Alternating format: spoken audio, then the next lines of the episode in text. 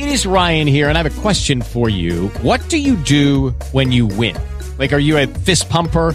A woohooer, a hand clapper, a high fiver. I kind of like the high five, but if you want to hone in on those winning moves, check out Chumba Casino. At ChumbaCasino.com, choose from hundreds of social casino style games for your chance to redeem serious cash prizes. There are new game releases weekly, plus free daily bonuses. So don't wait. Start having the most fun ever at ChumbaCasino.com. No purchase necessary. Group. Void were prohibited by law. See terms and conditions. 18 plus. As humans, we're naturally driven by the search for better. But when it comes to hiring, the best way to search for a candidate isn't to search at all. Don't search, match with Indeed. When I was looking to hire someone, it was so slow and overwhelming. I wish I had used Indeed. If you need to hire, you need Indeed. Indeed is your matching and hiring platform with over 350 million global monthly visitors, according to Indeed data, and a matching engine that helps you find quality candidates fast. Ditch the busy work. Use Indeed for scheduling, screening, and messaging so you can connect with candidates faster. And Indeed doesn't just help you hire faster. 93% of employers agree Indeed delivers the highest quality matches compared to other job sites, according to a recent Indeed survey. And listeners of this show will get a $75 sponsored job credit to get your jobs more visibility at Indeed.com slash podcast. That's Indeed.com slash podcast. Terms and conditions apply. Rubel, welcome to the Jesus Christ Show. Hi, Jesus. Thanks for taking my call. My pleasure. How can I help you? Okay, um, it's just something I've always done. It's just you know, when if you don't believe someone, you make them swear to God. And I figure if you swear to God and you're telling the truth, it's not a problem. If you swear to God and you lie, you burn in hell. So that's like, I, I don't see the difference between that and swearing to tell the truth, the whole, the whole truth, and nothing but the truth. So help you God. Is is that people people always tell me that's a sin to swear to God, even if you're telling the truth. Well, Can, you- the, can you clear the- that up for me, please? the, the two are different. Um, one, in the case of uh, being in a courtroom, you're swearing to tell the truth. You're not swearing to God. You're saying, so help you, God, meaning that there will be consequences to you not telling the truth. Um, when you swear to God, you are putting yourself in covenant with God uh, in regards to a, any particular topic that you will not follow through with, even if you think you're telling the truth. You will not follow through with. An example of this, and I'm going to give you just a tiny bit of, of homework, is you can go through and you, sh- you can read the Abraham Abrahamic uh, covenant found in Genesis 12, uh, 1 through 3. And you can see the ceremony that takes place there between God and Abraham, and how um, God the Father even uh, put Abraham to sleep so that he wouldn't walk down this aisle and be a part of uh, this covenant, as was normally the case. When two people were making a covenant, they both walk down um, this aisle. It seems quite strange by today's standards. Um, dealing with uh, th- these these offerings, and for the the point of understanding, you had these uh, two two halves of animals, and they would walk through, and the two parties would pass through to show that their bond uh, with this covenant and this belief.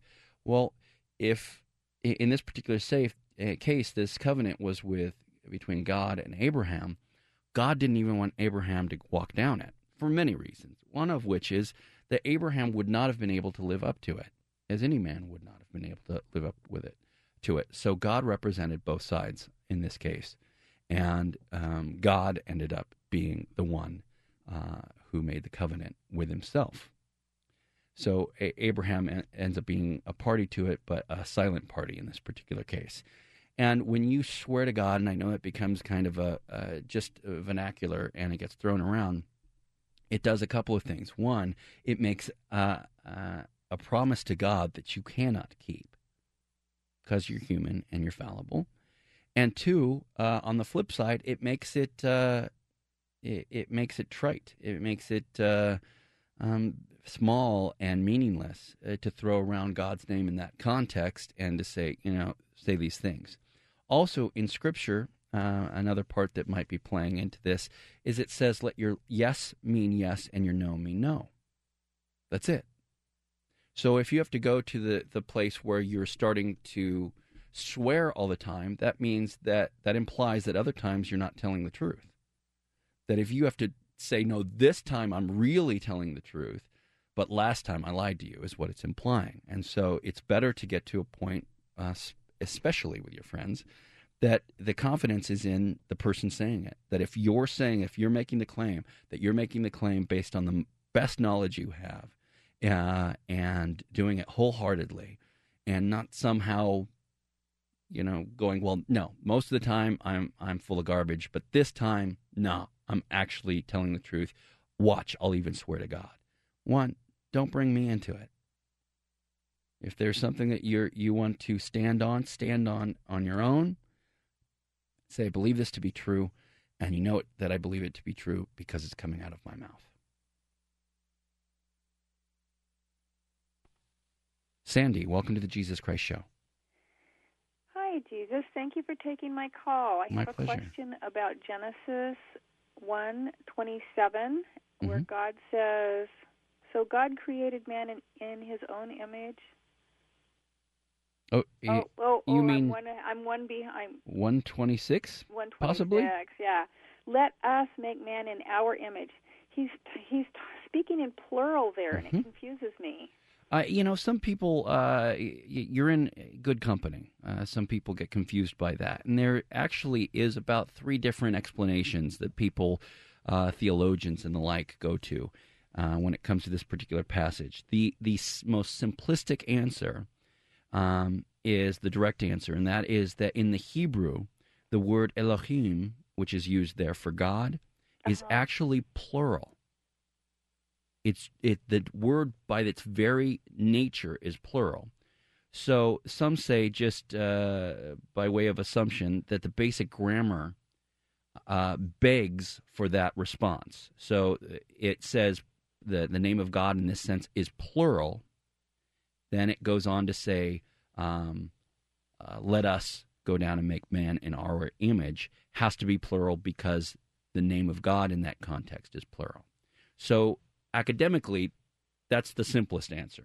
Uh-huh. Um, now people get confused and go, well, why is God's name plural in that case? Well, God's name goes from plural to singular um, throughout Scripture, uh, depending on the context. But God in the Judeo Christian uh, belief system is always one. It, always one. Uh, the Shema is, Hear O Israel, the Lord our God, the Lord is one. Um, the word there, achad, is uh, that means one, is very important. So as a as a belief system that's that's a monotheistic belief system, you believe in one God. That doesn't make God plural. That merely says that uh, the, the massiveness of God is a plurality, but God is not plural. There's not many gods. So the debate goes on here from there and goes from the just a simple word study into the possibility that it could be there are some that believe that it's merely um, God speaking uh, to the Godhead, the Father, the Son, and the Holy Spirit. And there, thought that could be possible. yeah, absolutely. There are many wonderful theologians um, that believe that. Uh, not putting him in the wonderful theologian category, but my producer Neil believes that. Um, also, in in addition to that, there are some that even maybe on a stretch um, look at this as a possible use of the majestic we. You know, the old uh, uh, Elizabethan um, uh, "We are not to muse" or the Queen Victoria. That those type of kind of majestic terms, always speaking in plurality. Um, but the context doesn't really uh, denote that. And then lastly, there are those that believe that it's um, the Father speaking to the, the, the holy host of angels. Um, but that doesn't sit true in the context because it says, let us go down and make man in our image. And um, angels uh, are debatable as far as being made in the image of God to begin with, uh, let alone going and creating creation further based on another creation, which is angels. So the most likely uh, uh, explanation is uh, dealing with strictly that it's just the language, the way the language was. Um, speaks that the name of God, Elohim in this case, is plural. Therefore, uh, let us uh, grammatically has to be plural as well. Um, but I think that since the rest of Scripture, as you go through, often speaks of the Trinity, uh, and I'm going to reference Matthew 3 16 and 17, 2 Corinthians 13 14, 1 Peter 1 2. Um, is you know spoken about throughout Scripture. Now it's not necessarily fully developed in the Old Testament, But if you read um, Psalm 110 1, Isaiah 63 7, Isaiah 9, uh, uh, or 63 7, 9, and 10 as well, and uh, Proverbs 30, uh, verse 4, I think that you get a good insight as to the Trinity is something that exists and is obviously deeply rooted in, uh, in Scripture. Jim, welcome to the Jesus Christ Show. Hi, Jesus. Great to talk to you. My pleasure, Jim. How can I help you? Uh, conundrum in some of my some of the churches I've been in in the past, uh, as I realized that my um, I was kind of just a Christian in name only, the way I lived my life for years and years.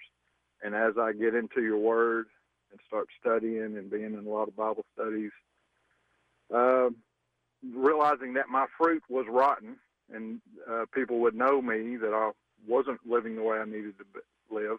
Well, now, as the more I study, uh, I'll know others by by their fruit. Mm-hmm. And the biggest thing that that that seems so hard to to get a pastor to address, especially a male pastor, Mm-hmm. is immodest dress among women, Mm. especially in church, Mhm. especially cleavage.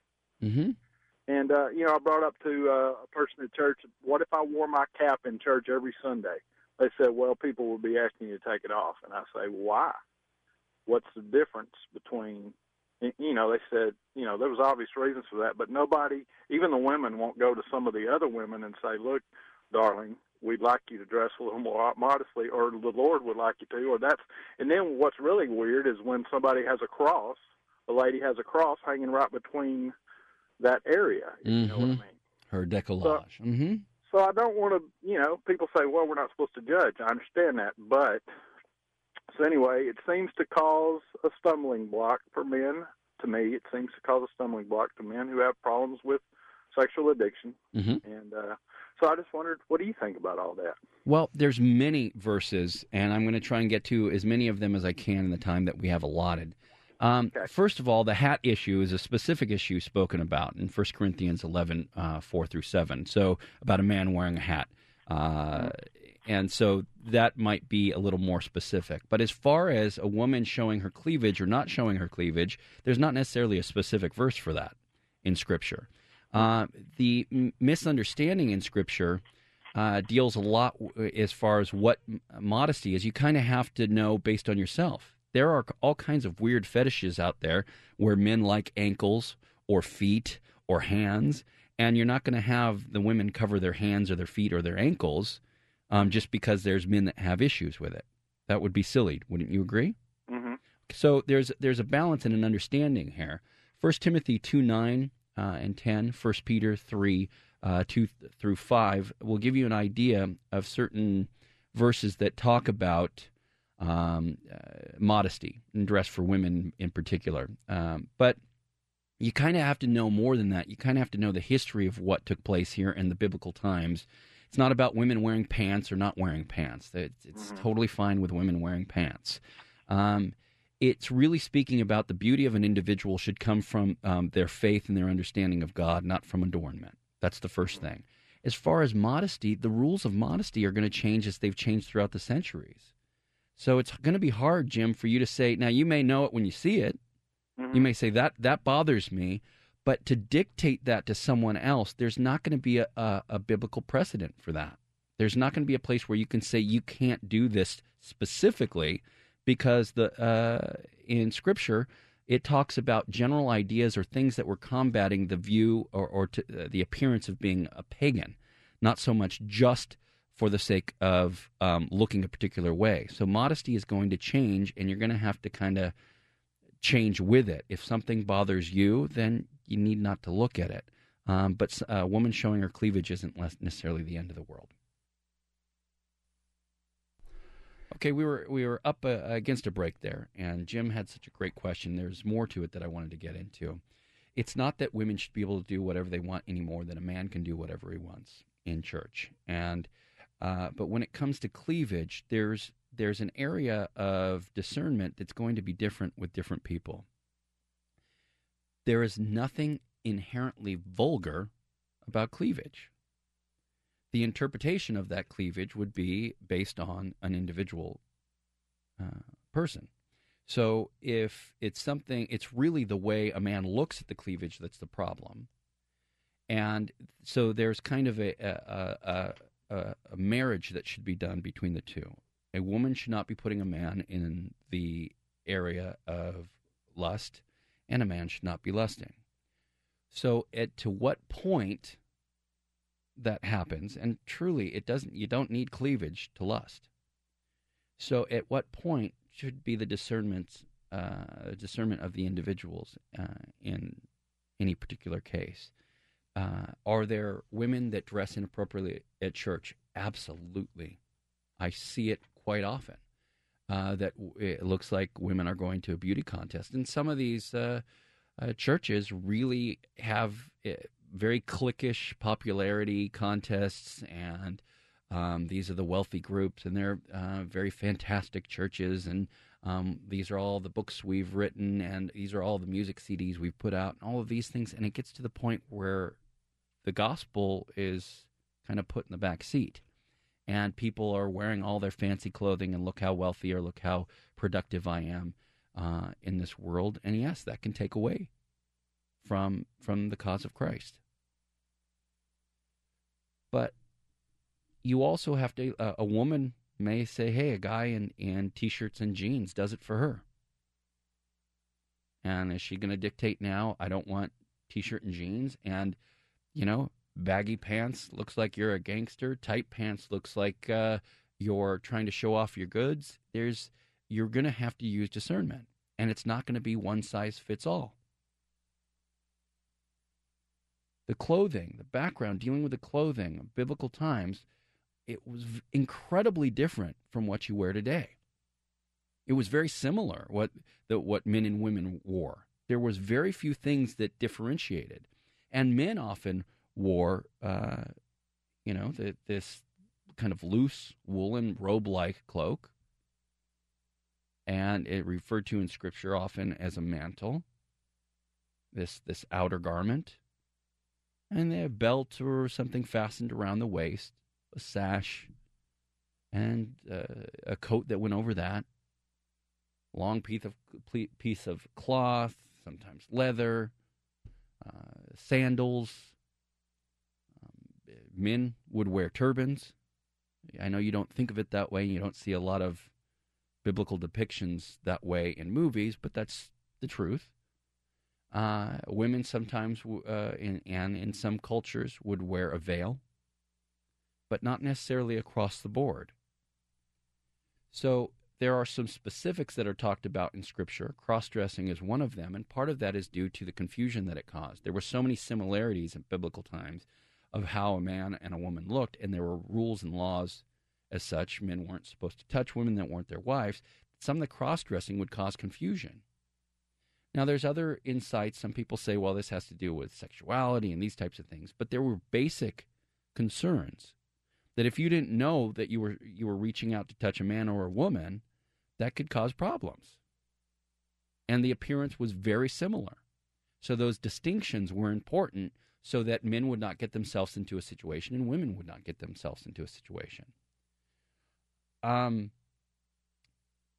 in the New Testament, when it talks about proper dress for women, it says in 1 Timothy 2 9 through 10, I also want women to dress modestly, with decency and propriety, not with braided hair or gold or pearls or expensive clothes, but with good deeds appropriate for women who profess to worship God.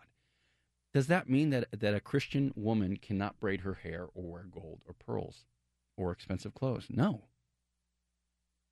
the context of this is trying to overshadow any of those things to make the individual not be about those material goods, but it be about the, the goods of the heart, good deeds, those things that were appropriate for women who profess to worship God.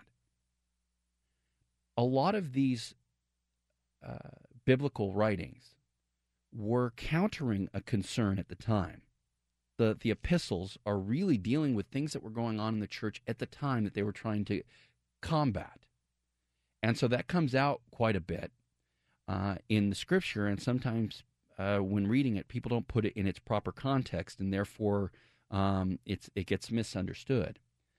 That there was a battle going on between the pagans, between uh, new people coming to church and understanding this thing, this new church that was different than just temple to them, and an understanding is what uh, should be done there. Now, a lot of the New Testament uh, epistles, the letters, are dealing with spec- these specific abuses during the early church growth. And some people feel, some theologians feel that uh, Paul was was very big on declaring all people equal, men and women equal. And that wasn't always the case in some religious views at the time. And that everyone was part of the family of God. You can reference Galatians 3 uh, 26 through 29. And there are a lot of uh, theologians and scholars that believe that um, at this time there were women that were feeling their new stated liberation and going overboard. And you see that all the time. There's people that uh, they get a new lease or they have a freedom that comes to them, and the first desire is to swing the pendulum all the way to the other side and not find balance.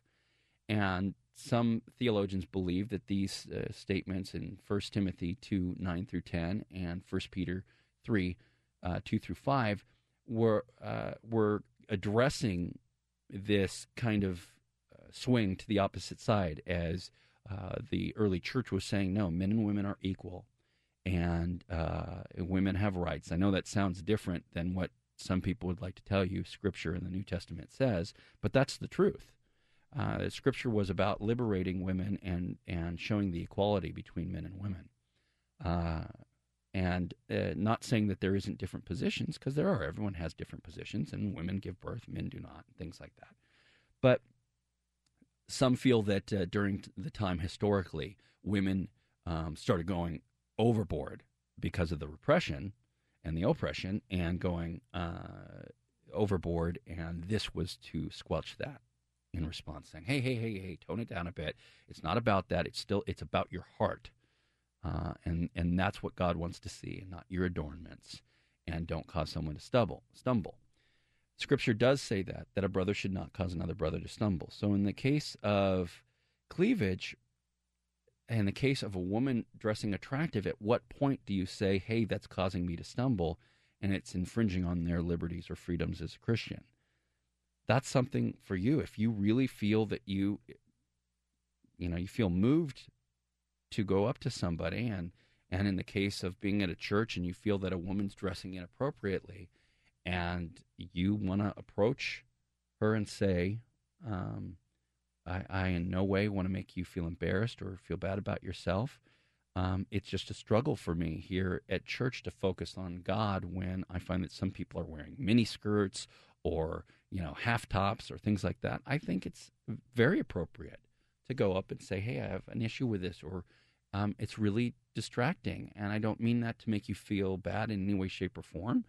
That's just the truth of it, and it's hard for me to get past that and get to that point um, of worshiping God.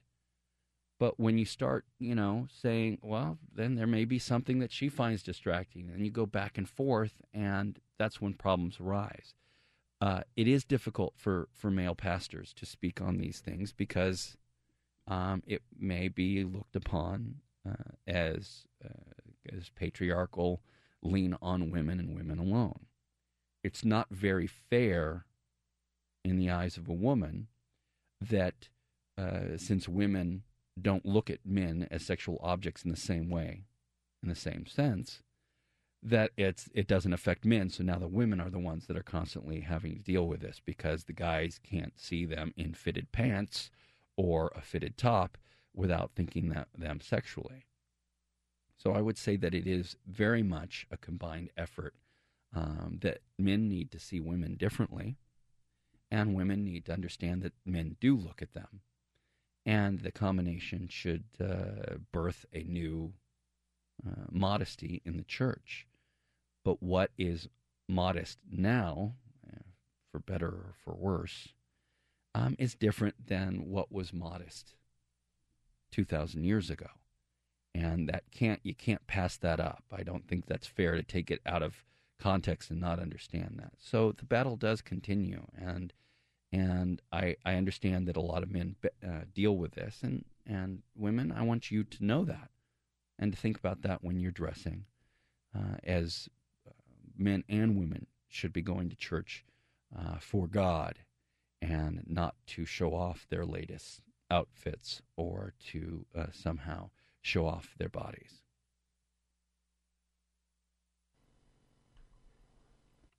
Charlie, welcome to the Jesus Christ Show. Hi. Hi, Charlie.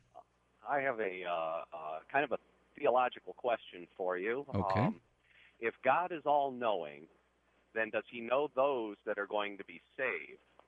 Um, I I was told that uh, salvation does not come through choice, that God knows your uh, actions prior to you taking them. And the question I have then, going along those lines, did you die for everyone, as the Bible says, or is there limited atonement for the elect that you read about in Ephesians, in Second Peter, and there's a few other books? Uh, because I'm always, uh, I always hear the uh, scripture reference that uh, uh, none should perish, and I was just curious as to uh, what your take was on that. Yes, this is one of those theological dilemmas that uh, uh, sometimes it's right in front of you and people don't seem to see it. Uh, when it comes to being all knowing, that doesn't mean dictating. Um, Charlie, you remember that, that old silly show, um, The Newlywed Game? And the premise was that uh, the husband and wife, the newlyweds, one would go where they couldn't hear, and the other would uh, sit and answer questions that they thought the spouse would say. Hmm. Um, and then they'd come back together, and you'd see how many of them you got right. So, uh, what's your uh, wife's favorite ice cream? And and the man, the newlywed man, would say um, it's chocolate. Or they might even word it this way: If we had chocolate and vanilla here for your wife to choose to eat today, which would she choose? And and the man would say chocolate. Now, that's because he knows that individual. And this the whole premise of that show was to to point out how well they knew each other. And it doesn't dictate and that doesn't mean that the husband is forcing the woman, the wife, to eat chocolate ice cream. It's that the man knows her so well through his love for her and attentiveness that he knows that she would choose ice cream. That in no way forces her choice. So God's foreknowledge doesn't force the choice of the individual. He simply, and I say simply because he's God, he simply knows what choice will be made by the individual. But that doesn't mean that the the uh, choices or the availability of those choices aren't there for everyone. Of course they are. But if you don't like vanilla and you'll never eat vanilla, no matter what, then vanilla really isn't even a choice to you. Only the chocolate is, or anything that's not vanilla. So there are individuals that will reject God no matter what. They just don't want to know God. They don't want to be accountable to God here. They certainly don't want to be with God in heaven for eternity, which is what heaven is. Everyone thinks, well, heaven is this great reward. It's like, oh, we get to go to heaven and we're going to have, you know, fast cars and we're going to be able to eat all the ice cream we want and do what. And that's not what heaven is. Heaven is being in the presence of God and worshiping God. And if you don't want to do that here on earth, God allows people not to do it. So it comes back to the fact that if God knows what your choice will be, has no way uh, an effect on what your choice is. It doesn't mean that God forced the choice. He just knows what your choice is going to be. Now, as far as the elect, it depends on the definition of elect. Some people uh, feel that uh, election is not done on God's end. God wishes everyone, God desires everyone to be saved. The blood on the cross is there for everyone. You're correct, across the board. But there are those that will receive, and there are those that won't. And the ones that receive are the elect because they will receive, not because they are uh, somehow separated from everyone else by God, and, and therefore um, God is playing a game with everyone and saying, well, you know, you, it's impossible for you to win this game, but you're going to play it anyways. It's not like that. It's everyone does get a fair chance, although God does know who will receive and who won't. And you it's still more valuable to have that option and reject it than it is to not have been created at all. There's no v- moral value in nothingness. So you can't say, well, what why didn't God just create those that would choose him? Then there isn't truly a choice or a value in that process. You have to have the ability to accept or reject for there to be value in that choice. And just because God knows what you will choose doesn't mean you didn't have that value or didn't have that ability to choose. There's a major, major difference between God knowing and God forcing you to make that choice. Do you understand the difference between the two? Yes, yes, I do. Okay, Thank good. you. Good. You're very, very welcome. With the Lucky Land slots, you can get lucky just about anywhere. This is your captain speaking. Uh, we've got clear runway and the weather's fine, but we're just going to circle up here a while and uh, get lucky. No, no, nothing like that. It's just these cash prizes add up quick. So I suggest you sit back, keep your tray table upright, and start getting lucky. Play for free at LuckyLandSlots.com. Are you feeling lucky? No purchase necessary. Void where prohibited by law. 18 plus terms and conditions apply. See website for details. As humans, we're naturally driven by the search for better. But when it comes to hiring, the best way to search for a candidate isn't to search at all. Don't search, match with Indeed. When I was looking to hire someone, it was so slow and overwhelming. I wish I had used Indeed. If you need to hire, you need Indeed. Indeed is your matching and hiring platform with over 350 million global monthly visitors, according to Indeed data, and a matching engine that helps you find quality candidates fast. Ditch the busy work. Use Indeed for scheduling, screening, and messaging so you can connect with candidates faster. And Indeed doesn't just help you hire faster. 93% of employers agree Indeed delivers the highest quality matches compared to other job sites, according to a recent Indeed survey. And listeners of this show will get a $75 sponsored job credit to get your jobs more visibility at Indeed.com slash podcast. That's Indeed.com slash podcast. Terms and conditions apply.